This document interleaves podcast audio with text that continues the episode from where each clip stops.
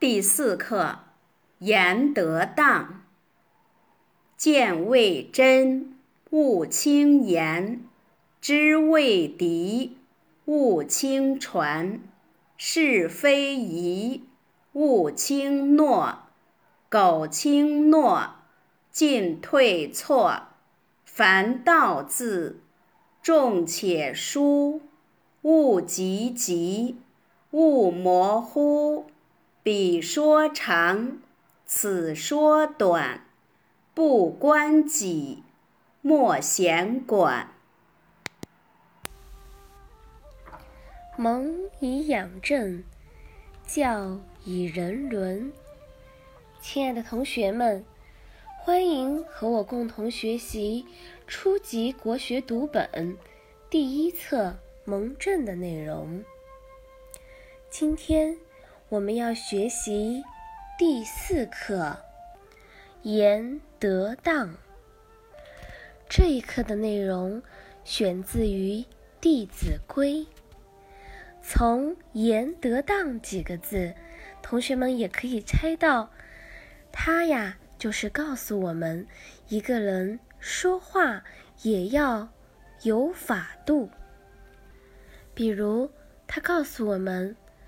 如果你没有亲眼所见，而只是用你的小耳朵听见别人说的话，那你可一定要想一想，那个人说的话是真的还是假的呢？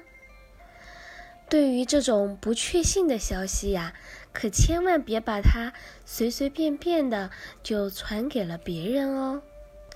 另外，他还告诉我们，对于自己。做不到的事情，不要轻易的去许下诺言。如果你许下了诺言，答应别人要做这件事情，那么你一定要想办法去完成它，以实现自己说过的话。有的时候，你的朋友会在你面前说别人的坏话，那么这个时候呀，你一定要警惕了。千万不要掺杂在其中，也去说别人的不对。同学们，其实关于说话呀，还真是一门艺术。这一门艺术可能会让你交到更多的好朋友，但是它也可能会招来杀身之祸。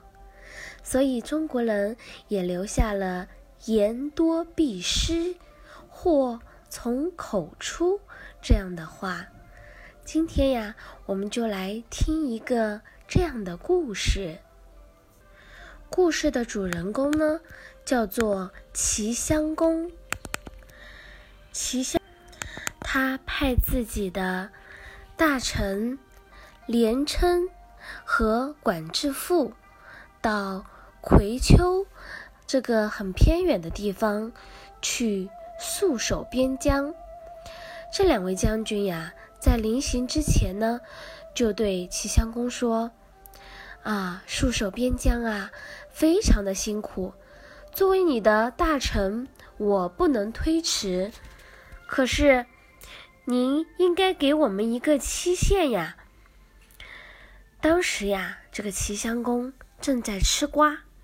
于是他就顺口说：“嗯，现在是吃瓜的时节，那么等到明年瓜儿再熟的时候，我就派人来替代你们，你们就可以回来啦。”于是呢，两位将军啊，带兵前往了葵丘进行驻扎。不知不觉，一年间的时间就过去了。可是齐襄公啊，他压根把这件事儿就给忘了。过了几天，这两位将军啊，他们呢就给齐襄公献上了刚刚成熟的瓜，以此来暗示齐襄公啊，你应该履行自己的诺言啦，应该让我们回来啦。可是呀，齐襄公看见了瓜。特别特别的愤怒，啊！他大声地说：“换不换你们回来是我的事情，你们这两个大臣怎么可以这样来提醒我呢？于是啊，他压根就再也没有提要让两位大臣回来的事情。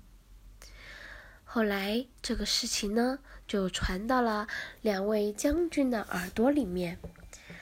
这两位将军听之后，非常的生气。他们认为，作为一国之君，你怎么可以说话不算数呢？于是呀，两位将军联合了一位叫公孙无知的人，起兵造反，啊，就推翻了齐襄公的统治，齐襄公也被杀。公孙无知成为了新的国君。同学们，你们看，一国之君因为没有遵守自己说话的诺言，导致国破家亡，人也失去了自己的性命。